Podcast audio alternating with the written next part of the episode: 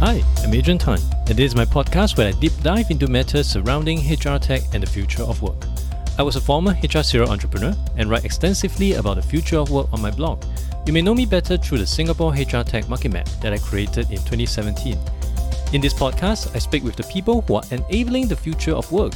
From mindfulness coach to employee engagement platform, they are all helping companies to better navigate rising work and business demands. I'm hoping that sharing in this podcast will help you better prepare yourself and your business for what the future of work may bring. Hi, Amit. Thank you for coming onto the show. Thank you very much for having me, Adrian. Thanks and uh, pleasure to be here. Pleasure's all mine. To begin with, could you help the audience to understand a bit about yourself and the chain of events that led you to where you are today with Unit 4? Yeah, absolutely. So I'm a British born national. So I've actually lived in the UK until about 2006, 2007, at which point I was working for a, a software company that provided solutions to the education markets. Usually they were covering universities' enrollment software. That actually led me to taking a role with that same company to Washington, D.C. So I spent almost a year in Washington, D.C came back to London and then they posted me in, in Melbourne. Interestingly, in Melbourne, I'd done a lot of business with, with companies in, in Singapore and Southeast Asia, which then actually led me then to moving to Singapore. And then I've been in Singapore permanently since 2009, so almost 12 years now. Whilst in Singapore, I've had uh, a couple of roles more really around um, business process transformation, working with organizations in shared services and, and BPO space and helping them um, transform their organizations from a technology and people perspective. Since then, I've also, in more recently, and I say more recently, probably the last six or seven years, have been focused primarily on the HCM and, and payroll and talent space. Most recently, as you'll know, is with Unit 4, covering ProSoft, which is the uh, which is the HR software that we provide. So that, that's what, what's got me from London to Singapore and, and, been here the last 12 years. I'm a permanent resident of Singapore, happily married with a young child as well. I think it would be great for us to start off on helping people to understand the difference between Unit 4 and ProSoft because it seems to be used quite interchangeably. Maybe for the final time, could you help us to better understand what is the key difference between Unit 4 and ProSoft? How did this two come about?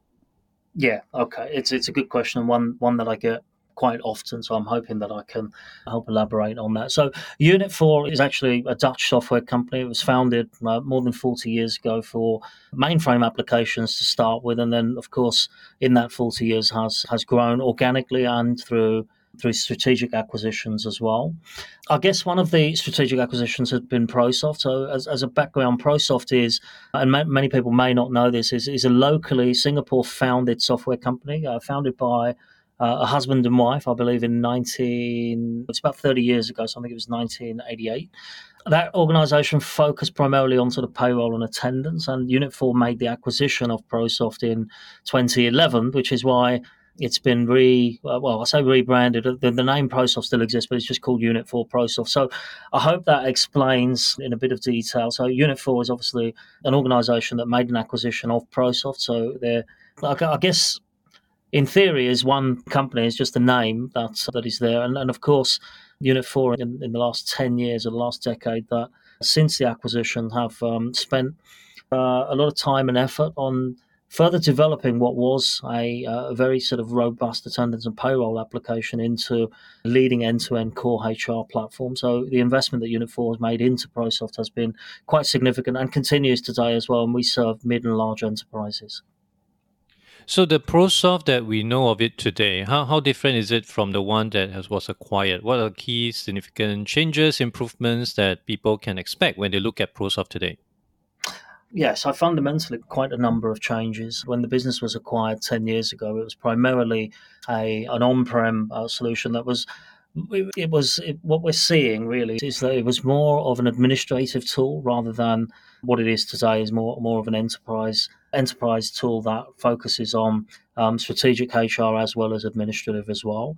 I, I guess from uh, first of all from from from ProSoft perspective, we have made a lot of changes, moving from on-prem to having cloud customers to then now having a strategy of being cloud only has been one of the one of the key changes. So I think that has happened a lot. The type of customer base as well, I think, has changed. Years ago, prior to the acquisition, a lot of our customers were small, medium businesses, which we still cater for to today.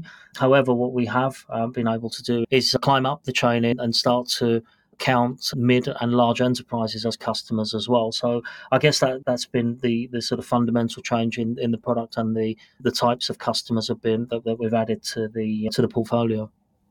What's the key benefits of going full cloud? And also, I'll be interested to learn about how your on premise clients are taking it. Because from what I hear, when Oracle tried to do the same thing, it was quite a jarring experience for some of their on premise clients. Yeah, but Oracle didn't do it through a pandemic. Good point. I would I would say let me answer your first question first. The benefits of cloud are in, in layman terms, it takes uh, away a lot of the pain that you have internally. Having to manage an application on premise that comes with having to maintain servers, having to keep them cool, having to do updates, patches, and take care of things like security, for example. And of course, there is the, the question of things like disaster recovery. What happens if the server goes down? All of that goes away with, with SaaS, right? Because the application is managed and maintained by the vendor. We, of course, have contracts with third party vendors that, that help us do that. So that's probably one of the main things from a from a company perspective in, in terms of managing and maintaining an application cloud cloud basically does that for you. The most important part as well is is that the application from an update perspective what we're doing and, and one of our, our strategies with with the new version of, of the prosoft application is that it's cloud only. So a number of things that, that happen in that are new features, new functionality can be rolled out to customers rapidly so they don't have to wait for somebody in IT to roll out the update. I think the what we're doing with the native application or the native cloud application is is that we're we're you know we're seen or have previously been seen as being more of an administrative HR tool. With the cloud experience, what we're what, what we are, are pivoting towards is it's being built with user experience at the forefront, and that's combined with the power of the back end that has made ProSoft so reliable for hundreds of customers in the region. So I think that those sort of the, the, the key areas why we have decided to do that. There's a benefit for the customer, like I say, from the management of the application and infrastructure, and of course being able to roll out um, new changes, and that includes features, functionality, but also importantly statutory changes as well. So, based on your projected timeline, when do you foresee that the on-premise solution will be deprecated? We started the year 2019 with about 80% of our customers that were on premise and about 20% obviously remaining remaining 20% on on SaaS. We in the last sort of couple of years have made a huge amount of change in terms of perspective of customers, especially those that were on prem. And we have actually migrated a majority of our customers now. I'd say about 70, 65 to 70% of our customers are now SaaS customers and 30% are remaining on prem. We envisage that in the next six to 12 months, we will have a number closer to probably 90 95% on SaaS with the remaining few on premise and, and the plan is of course that we we plan to be a cloud only company so to deliver the the application on on from, from a cloud perspective. That also enhances the the experience that that our users have as well. So I think that has been a, a major change. And as you mentioned earlier Oracle tried and failed. Um, we, of course, did not envisage this happening so quickly, but the pandemic has seriously accelerated people's view on, on cloud and the the ability to be able to, to to access a whole host of systems through the cloud. So I think that has been very important in, in our strategy as well.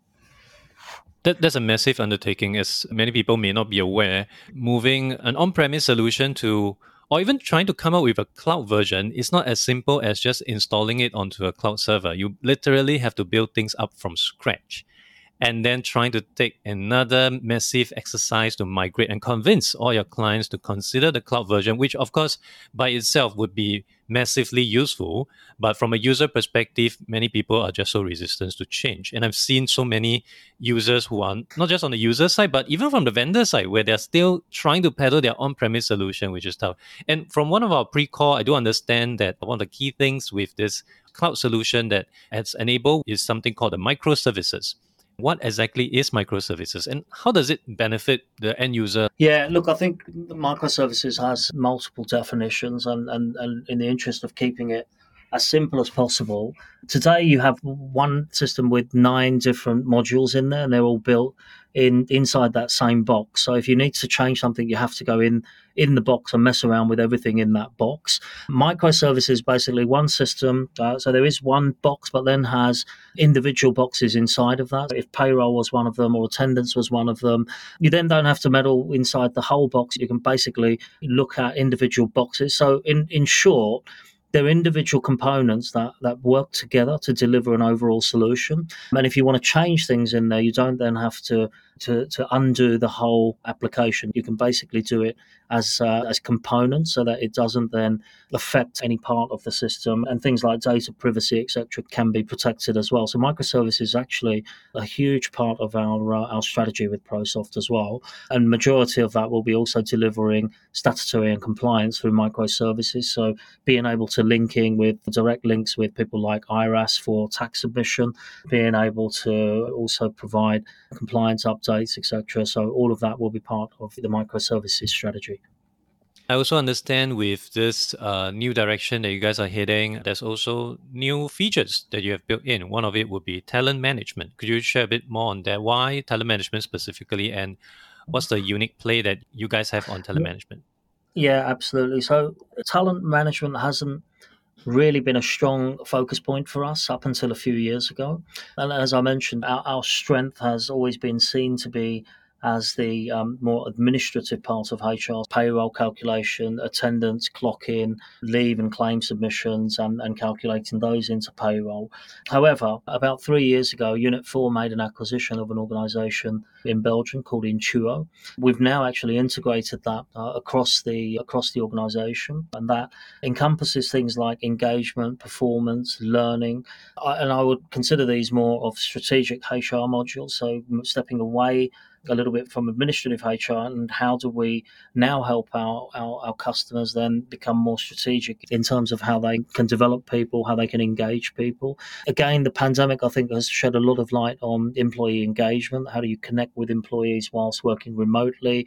The other thing that's come up, in, and I guess more recently, as, as recent as the last sort of 12 months, is retaining talent. In Singapore, for example, there, there is of course, with lockdowns and restrictions, the talent that's on the island is all that we have now for the time being. So companies are finding that it is ever more important to, to identify talent within your organization. How do you develop that talent? How do you retain that talent? And I think that the tools that we're, we're, we're adding to the to the ProSoft portfolio will enable organizations to do that. So with the talent management platform, we have signed about a dozen of our install base onto onto the talent platforms now who are uh, starting to use the talent platform and, and we will be releasing some some case studies very soon about that so please do look out for those.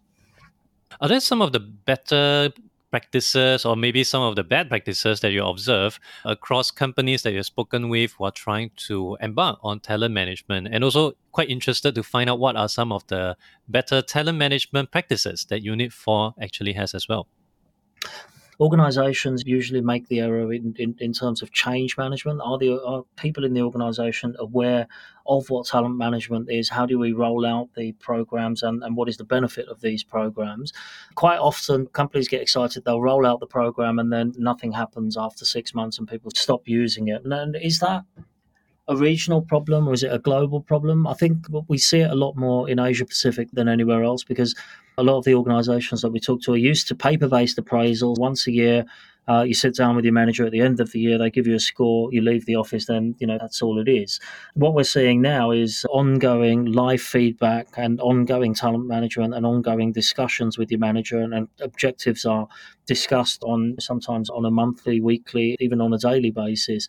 So there's definitely a change in, in that. And the talent management platform that we have definitely allows you to do that from a from an engagement perspective. You can set how you want to do that. So that's what we're seeing. But fundamentally what we also see is that the failure usually occurs when change management is not not clearly articulated to to the whole organization on on on a talent program. I remember having a discussion from the director at Cadena where uh, an entire project was scrapped off because the payroll people were just not too bought in to the idea of having a new payroll system. I'm sure you guys have also implemented your talent management software within the company. What are some of the key things that HR or business leaders should pay attention to? Yeah, so I think one one of the most important is is, is identifying what are the key objectives of your customer. Most of the time, they'll have multiple objectives and think they can solve everything in, in, in one strike.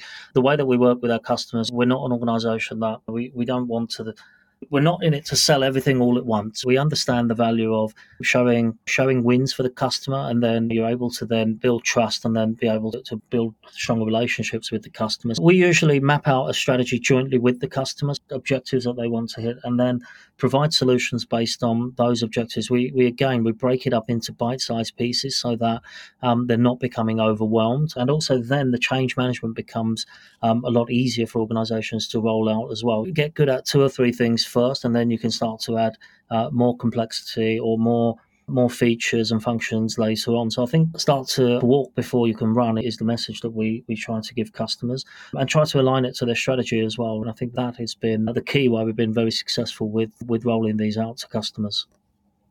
I think something that many companies may also have overlooked is what's in it for me. Many people would just be seeing things from a very cynical lens. Whatever change that's going to happen, it should benefit me to some extent, which I guess is why the previous example I mentioned, it didn't work out because the people would be thinking with this new software, my job will be gone. So what's in it for me? There's nothing. So obviously I wouldn't be very much inclined to the kind of change that you would want to put me through. Now, back onto the topic of cloud, I just want to get an opinion on uh, recent news, maybe not so recent, but it came out uh, a, a, few weeks ago, uh, in which Amazon is dropping one of the leading cloud HRMS software. And this is quite a big thing because it's over the internet. It actually caused the share price of Workday to fall. Are they going on premise? Not so sure. Little is shared beyond an announcement. Given experience in this space, what is of speculation? What actually went wrong here? That's a good question. There's, there's a whole host of things that could have happened in that. I think when you're talking about the the size of a company like Amazon, it, it, it's a complex organization. There's, it's a big organization. I'm not sure whether whether it, has got anything to do with it. It may be when you look at organizations like Workday or SuccessFactors, great organizations have a great product, but what organizations who are buying these sort of large these large sort of HCM products, they typically are signing up for a, a workday or a SuccessFactors roadmap and if there's changes that need to be made it, it, it's going to be very difficult right? So you're going to adapt your and if you're not ready to adapt your processes to the software then you're going to have a problem. And again i don't know if this was the reason or not but i would expect that amazon as, as a large organization has some pretty I would say, pretty you know diverse and complex processes that maybe Workday as as an as a software vendor probably was not able to adapt. So if you're a big company like Amazon, it's very difficult to then you know change all your processes to fit a software. So that could have been one of the reasons, and, and like I said, there's lots and lots of different reasons that it could have been. But that's one of the ones that we see from a lot of organisations who, when we're competing with people like uh, a Workday or a uh, SuccessFactors, that's some of the reason that we're getting is that when signing up they're having to to basically sign up to the vendor's roadmap and not particularly the vision that they want to to fulfill. So a bit of a difference in in the way that we work versus some of the global vendors. What would be your advice for companies like Amazon that might be looking to implement another major big HR software? What are steps that you think they might have missed out or the kind of conversations that they overlooked which led to where they are today? Yeah, to me, it sounds, if, if that was the reason, it almost sounds like a one size does not fit all for them or, or, one solution does not fit all and and that's okay because now in in the world there are lots of um, APIs, lots of integrations that can be done between systems. So you don't necessarily have to have one system that does all of the things that you want it to do. There's lots of best of breed systems out there that can be integrated and can talk to each other, and that allows you to be uh, very flexible from you know country to country or from region to region as well, because there are different needs and wants as well. And one if one software cannot fulfill all of those, then there are options around that where uh, by you can look at best of breed systems and then look at integration. And and people used to shy away from integration or, or be worried about integration because it adds risk. Now I think with the uh, the way technology has developed, the integration um, capabilities are, are, you know, far exceeding what, what they were even five or ten years ago. So I think that is something that people can bear in mind: is that you don't need a solution that can do everything if it's not going to help your organization. What what you need to look at is how your organization functions and what is the best for your organization to not only function but to continue to grow and do all of the things that you want to do. Thank you so much for that amazing tip. I'm very certain a lot of HR people out there, especially buyers who are looking for such software, will be keen to take this on in their journey to get the right software for the company. Now, uh, going back to ProSoft, so what's next for ProSoft? What's on the roadmap, and what are the things that we can expect for the rest of this year as well as next year? Couple of things. One, we're, we're working. Obviously, the launch of V9 has has already taken place. We we have already started signing customers onto onto V9. An important aspect of, of V9 also is the the ability for us to host on um, Microsoft Azure, which allows us to be SOC 2 certified, which is the highest level of cloud security. That certification is is, is taking place uh, now, so we should have that in the next in the next couple of months, which brings basically brings peace of mind to customers. In terms of from a product perspective, we are aligning the user interface, so we're making it much more user friendly. The other thing that we're seeing a lot more of is that organizations before they make a decision on any software are getting users involved so that again from a change management perspective making sure users are comfortable with the interface how it works how they can navigate. A lot of work is being done on the on the user interface so it already is much much better than what what we had previously, but we are continuing to develop and enhance that. The other area that we're focusing on is is adding more on our mobile apps as well. So a lot of uh, a lot of additional things that, that are going to be added to the roadmap from a from a mobile perspective. Yeah, that's pretty much it. The, the whole development team I know is busy with a, with a bunch of things. We have we have in a month or so our 4X4U conference that's taking place, whereby we will also be uh, presenting the the roadmap in that in that session as well. I'm very looking forward to all that coming out, as well as the case studies that you mentioned earlier on in the call. So, lastly, before we leave, for people who is interested to find out more about what you do, as well as Unit4, where can they go to? We have obviously the the Unit4 website. So Unit4 uh, website has a has a section for ProSoft as well. So do do reach out there. Feel free to con- connect with me on LinkedIn. I'm sure Adrian will have my link on the uh, on the profile and reach out. More than happy to have a discussion. More than happy to connect you with people that you'd want to talk to from our customer base. If you wanted to get advice from our customers, more than happy to share that information with you as well. Thank you so much. All this and more will be added into the show notes. Once again, Amit, thank you for coming on to the show. Thank you very much, Adrian. Thank you for listening to the podcast. You can refer to the show notes for links to more information about our guests and their businesses. If you enjoyed this podcast, it would be helpful to give a review on iTunes or follow me on Spotify. If you're using Overcast, please hit the star button under the episode. That will help get this episode and podcast out to more people who may find it useful. I'll see you in the next episode of The Adrian Tan Show.